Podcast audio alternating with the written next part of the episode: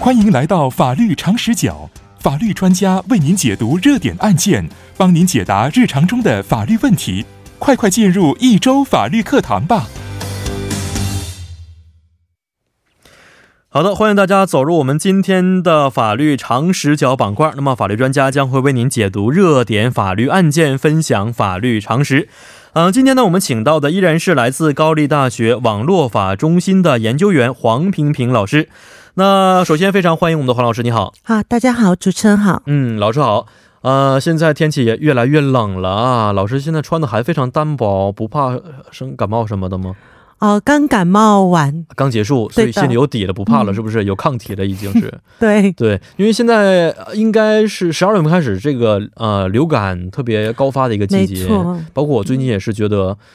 可能要去扎针了，要预防一下，每年都会得一两次流我感，嗯身边已经有很可怕朋友的确实因为流感倒下了，已经倒下了，已经是好几啊位呢。就赶上第一波了，这是啊，开始了是吧？对，可能流感也要赶热乎了，是不是？嗯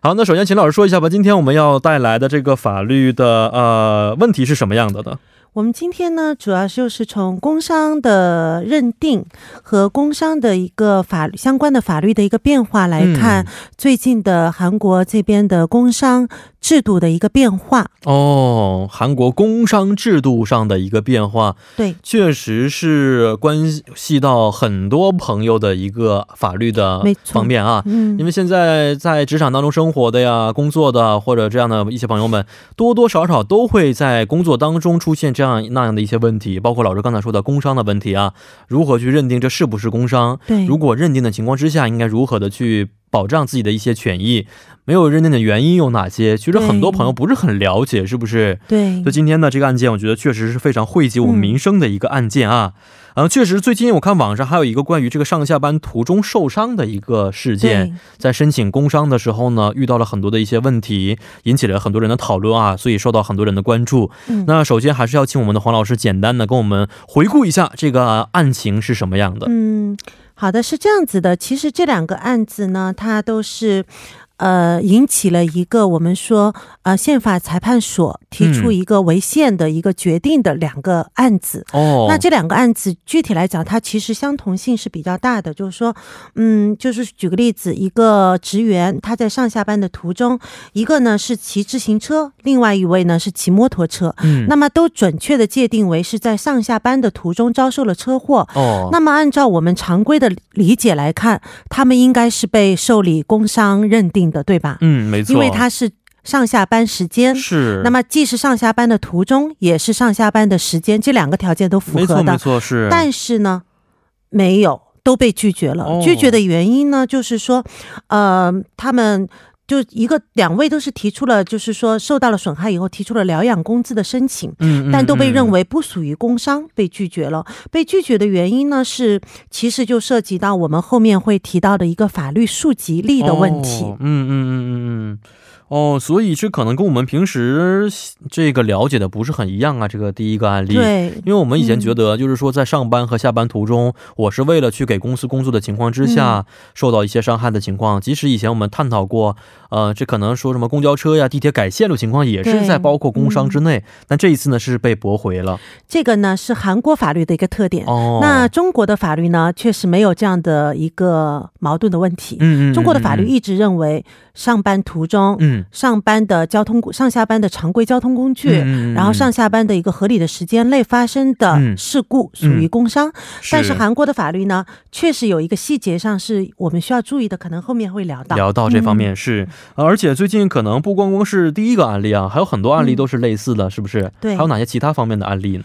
呃，其实呢，主要就是说围绕着有几种类型。第一呢，嗯嗯什么叫合理时间？哦，比如说上下班的时间有多长时间算合理？嗯一个小时、一个半小时、两个小时，还有一个上下班的途中，哦，途中又怎么判断是合理的途中？嗯，嗯他如果嗯嗯绕一点去菜市场买菜，算不算？哦这算不算？接一下小孩哦、儿再去上班，这算不算？哦、对。所以情况都是多种多样的。没。错，真的是这样子的。嗯老师刚才也说过，这个法院是驳回了他的这个诉讼的请求啊。那具体嗯判决情况是什么样的？是这，样子的，就是说是，呃，他提起了诉讼呢，那提起诉讼的话呢，审理的法院呢，我们说这个不是民事诉讼了，了，嗯因为它是被韩国的，就是提供工伤工伤的赔偿的一个单位叫做韩国的福利工团，嗯，他提起的申请，那么被拒绝了，那么应该提起的诉讼属于行政类型的诉讼，哦，也就是首尔的行政法院。是那首尔的行政法院呢，在去年的七月份呢，通过他的职权判断，就是说。针对就是韩国的某这个我们叫工伤的保险的这个法律的嗯一个修订法案的其中某一条提出了一个说这一条违宪了，哦，那么通过这个违宪的这个判决，嗯我们这两个案件呢引起了关注。哦啊，一说违宪，觉得哎这个事情就很大，因为对宪法是一个国家最基本的法律，对最高的法律，是不是？而且我们会认为立法的人怎么会违宪呢？对呀、是啊，那为什么这个违宪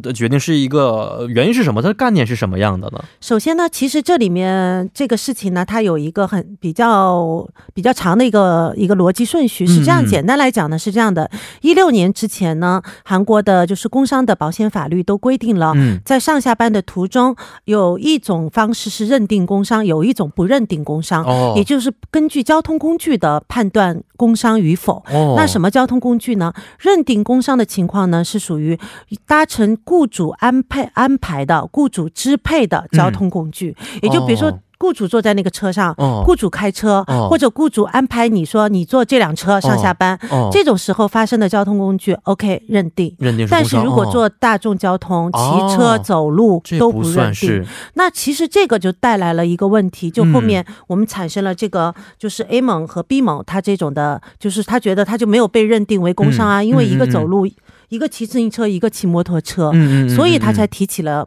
一个诉讼。嗯那么这个时候呢，行政法院这边依据职权就提出了说，这个其实不是说他们的诉讼有问题，而是嗯这个法律的作为诉讼的这个依据的法律哦本身是有问题。哦它什么问题呢？就是它的违宪的原因是在于破坏了平等权。哦，违反了宪法的平等权，对，哎是，所以呢，一啊这个个法律是我违们反讲了的法律，另外嗯宪法的平等权，对，是这是讲的第一个逻辑关系。哦但哦是其实呢，后面还有一个问还题有一是个什么问题呢？出现，就是说，他违反了宪法以后呢，判定了确实违宪了。嗯那么，这是一六年九月份的时候做出的判决，嗯，嗯要求，他更改，要求嗯他更正这个法律，嗯更正了，一七年更正的。嗯嗯嗯那么，一八年一月份实施，哦实施以后呢，OK，两个规定合并了。嗯，就是不管你用什么方式嗯都 OK，、嗯，嗯但是这里面又有个问题，它附则里面又加了一个附加条款，要在一八年一月一号修订案实施之日以后发生的事故。哦，那么这就可以看到了，一六年九月二十六号嗯做出违宪决定，嗯，到一七年十二月三十一号，嗯这长达一年半的时间的发生的事情怎么办？哦，那不是又带来了不平等了吗？是是是，所以是是这两是个事情其实啊，相当于说，嗯虽然给以前的一些不平等的法律做出了让它修改的一些决定，但是因为它执行日期是以后的情况发生所的，以它第一个哦第一个问题呢，在于破坏平等权。嗯嗯，第二个问题呢，在于它没有溯及力，嗯，嗯没有嗯溯及力，可以从另外一个角度上讲，又是破坏了平等权。哦，所以它是在这个问这题个上很有复杂两的个是是是是违。宪决定，这个时候就非常，我觉得非常考验法官的 这个这个呃基本的一些素包括素质立了法人啊，是立法的人员他为什么能导致第二次违宪决定，对就证对明对在立法上还是有所欠缺的。是有一些瑕疵、瑕疵对在里边，没错。那想问一下，这一次的宪法啊、裁判所裁决的和一六年相比的话啊，嗯。呃，有哪些变化？能不能具体的跟我们讲一下呢？那因为一六年的那个裁决就非常的简单了，嗯因为我们可以直观的发现说两个条款是不一样的，哦一个条款说了要雇主支配的交通工具或者按照雇主指示的嗯交通工具。这这种情况下发生的事故，哎是那第二个就是说，那么言下之意就是你自有车、自自己的汽车，然嗯后大众的，比如说地铁、巴士，然后走路上下班都不认定工伤，嗯那么这个，我觉得作为一般人来讲，都能判断它是一个违宪决定、对违宪的情嗯况，嗯对吧嗯嗯？破坏了平等权。是是但是这一次的这个判断呢，其实是作为法院来说，它的内容也是很丰富、嗯很复杂，嗯也比。较的迂回。嗯嗯嗯嗯嗯，嗯是。那我有一个一点不明白啊，就是说为什么以前在一六年以前的法律一定要认定的是在工伤的范围之内，要一定要雇主指定的一项交通工具，除除此之外的话就不算是工伤之内的，原因是什么呢？我觉得从立法的角度上来讲，它是。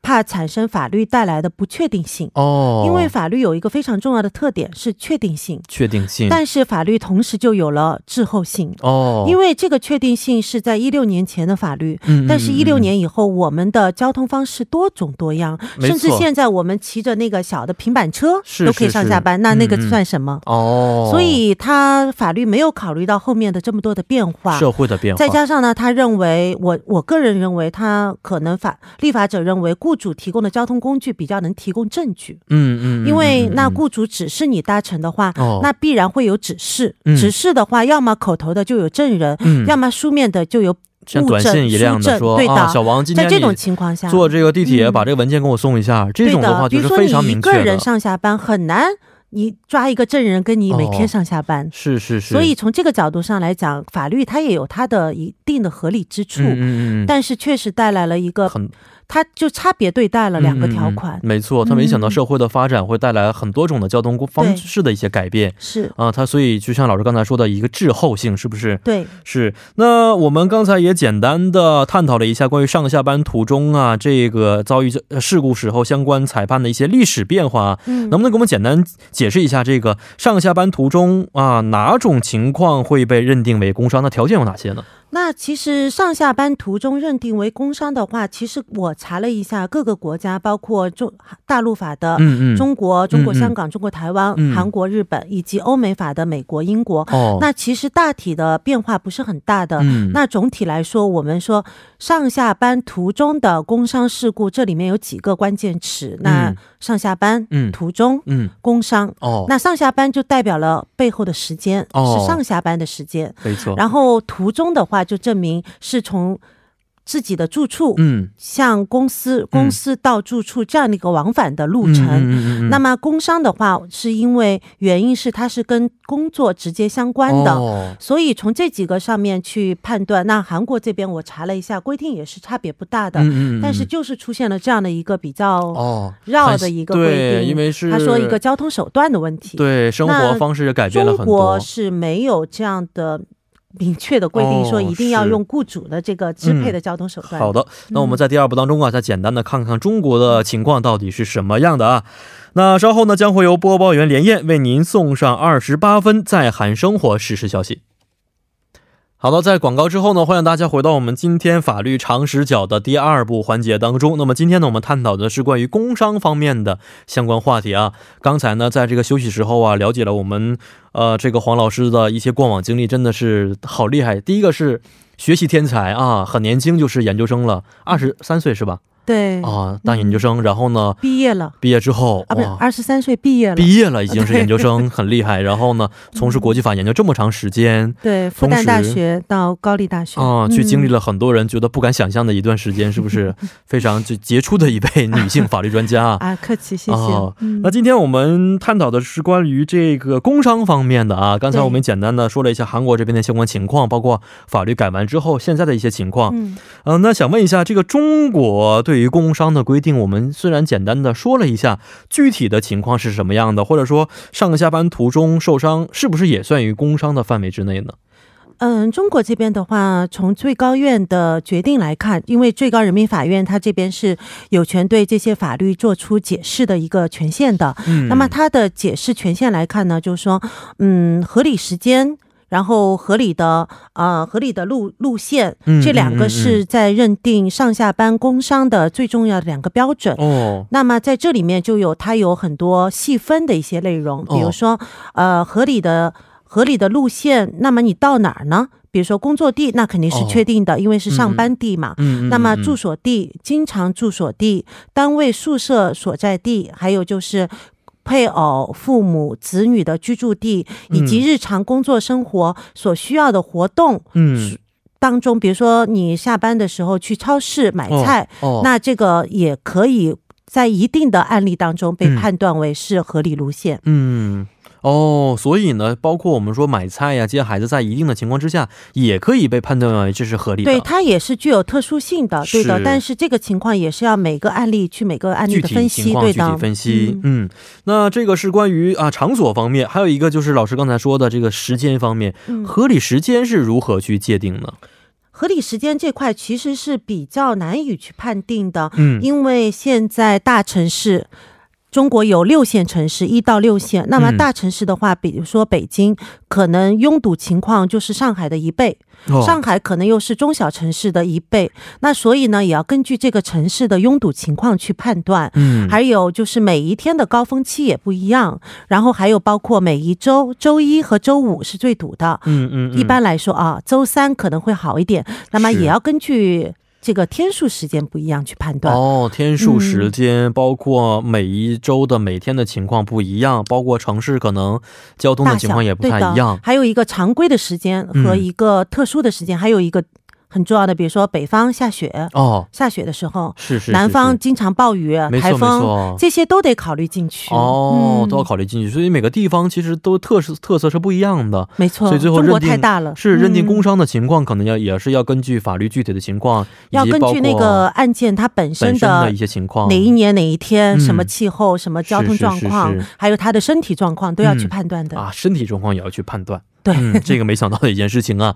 嗯那刚才其实因为我哦比如说他如果脚受伤了那天，他可能走的就慢一点。对呀就像脚扭了怎么办？嗯黑龙江十一月份下大雪的时候、脚本来就不舒服，然后呢，呃，因为脚的原因滑倒了，在上班的路途当坚持中，带病上班，是他 又这个时候，对呀、这个时候挺麻烦的一件事情，嗯是不是？没错，嗯，那老师刚才也说过，这个路线方面也是非常重要的嗯啊，包括我们经常有家庭的孩子双职工要接孩子，要去买对菜等等等等，或者说最近呢，因为这个施工问题、示威问题，路线改了、没错等等的问题，那路线方面又是怎么去界定的呢？路线的话呢，有一个就是说，法律这边有一个一揽子条款，也哦就是说，我们比如说举例，那么你的住所、常住地，然后你父母嗯的家、你儿子、你小孩的家，然后还有小孩的幼儿园，这些都可以作为一个确定的场所。哦，但是这之外，还有一个所谓其他合理路线，也就是一揽子条款叫其他。那么哦这个其他呢，又是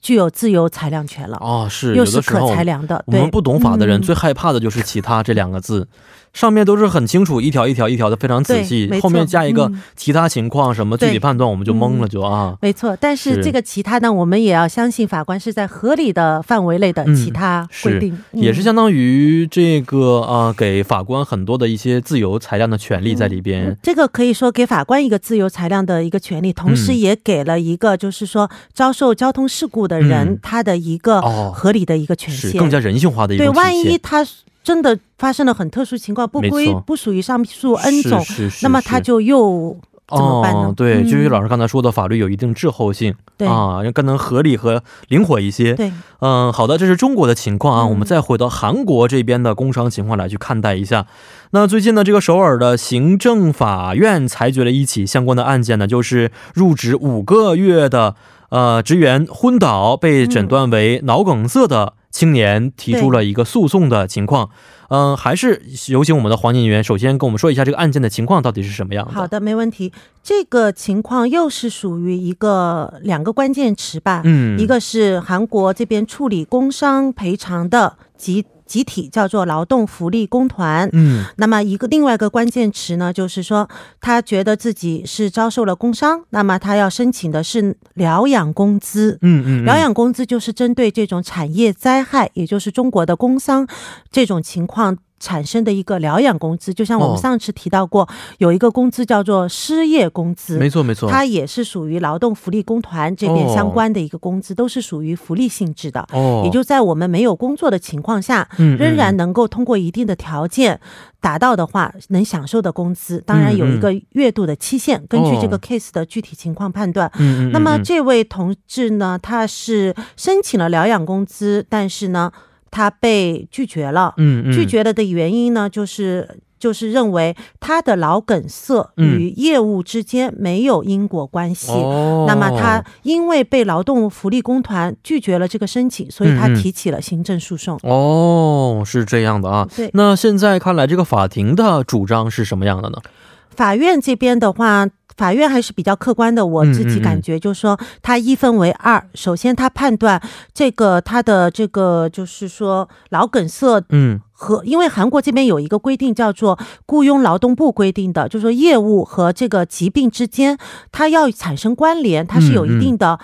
最小业务时间的。嗯哦，比如说你达到多少时间，我们就认为你这个疾病是因为这个工作产生的；哦没有达到那个时间，我们就认为他们之间是没有关系的。哦，从这个来判断的话，法院首先认定了三个时间，嗯嗯，第一个嗯是发病那周五十五个小时，哦，发病前的四周平均业务时间四十一个小时，嗯发病前的十二周平均每周工作四十四个小时。哦他认为法院认为这三个时间都没有符合这个关联性的最小是业务时间标准。嗯，从这个角嗯度上来讲，法院给出的看起来是否定的，嗯、对吧？哦？没错。嗯但是呢，，法院又提出了另外一个理由，就是说从。这个事实关系上来讲，这个年轻人他从入公司以后呢，他一直在坡州的办公室办公，嗯一直处于加班的状态，嗯嗯，晚上加班，周末加班。哦，然后作为一个新入员社员，他要支持十余位前辈职员的业务，还要嗯忙于各种杂务。哦我们可以理解韩国是企业的杂务可能是倒咖啡啦、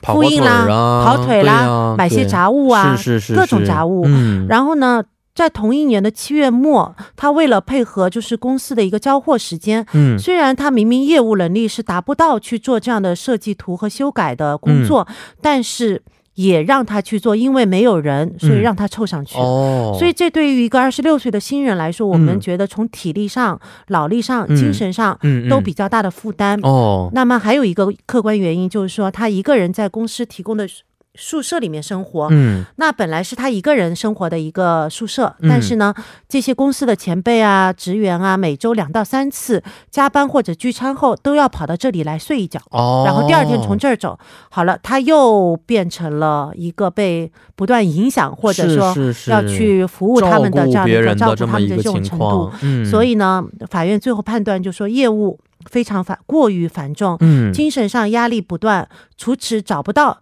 除了这几个原因之嗯外，从其他的他的个人，他因为就没有个人生活了嘛，是是是是，那么又是没有可能其他疾病的症兆的情况下，嗯嗯，那么嗯就认为他是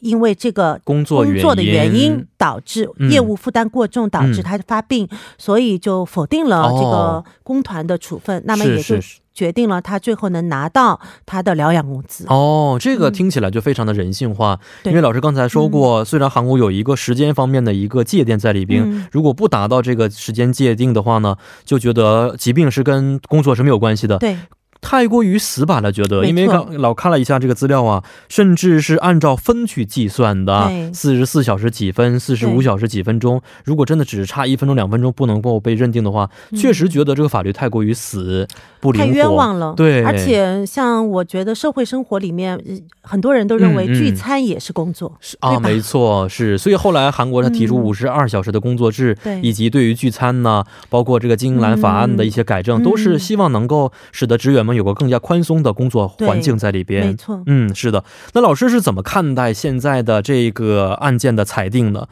觉得这个韩国法韩国法律上对于判定工伤的范畴，现在啊、包括哪些呢？嗯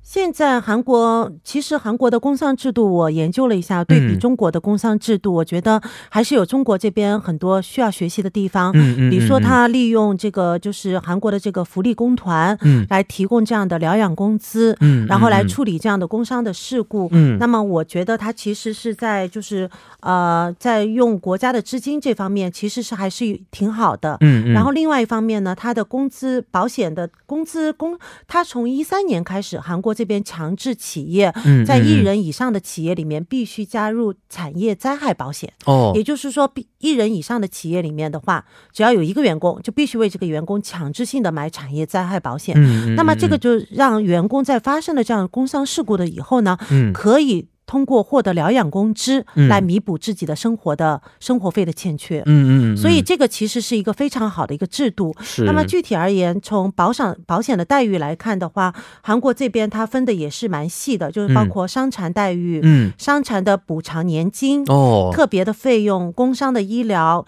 遗属的待遇、嗯丧嗯葬费，它从最初的等级到最最后的等级，从伤到亡，嗯嗯全嗯部都安排的比较细，哦而且我觉得这也是比较符合韩国这个它法制比较健全的一个国家的一个嗯，基本情特况吧。征对，是没错啊，确实是因为我们现在看到，除了韩国国民之外，包括我们在韩的一些外国劳动者们，嗯也都是可以、呃，在这个保险的范围之内享受一些这个工伤的一些待遇啊。确实对，他为了保障劳动者的一些权益，做出了非常大的一些努力，是不是？对，而且我们这边要提醒一下，就是各位劳动者，就是说，如果企业拒绝为劳动者办理采摘保险，而是用嗯私了的方式解决的话，不用去理会老板的要求，直接去我们刚才提到的这个劳动福利公团办理、办理理赔就可以了。嗯哦，因为办理理赔的话，还能得到更多的补偿，因为这是首先是强制性的义务，强制性其的，次呢，这个这个保险它分了很多费率，每一、每一档都是由雇主全额支费、嗯哦，支付，是就是员工不用是付任何付哦费率的，所以千万不要嗯私了，是不是？按照对没走错这个正常的法律程序是对，最还可以好得的到。更多的更多赔的一些赔偿是吧？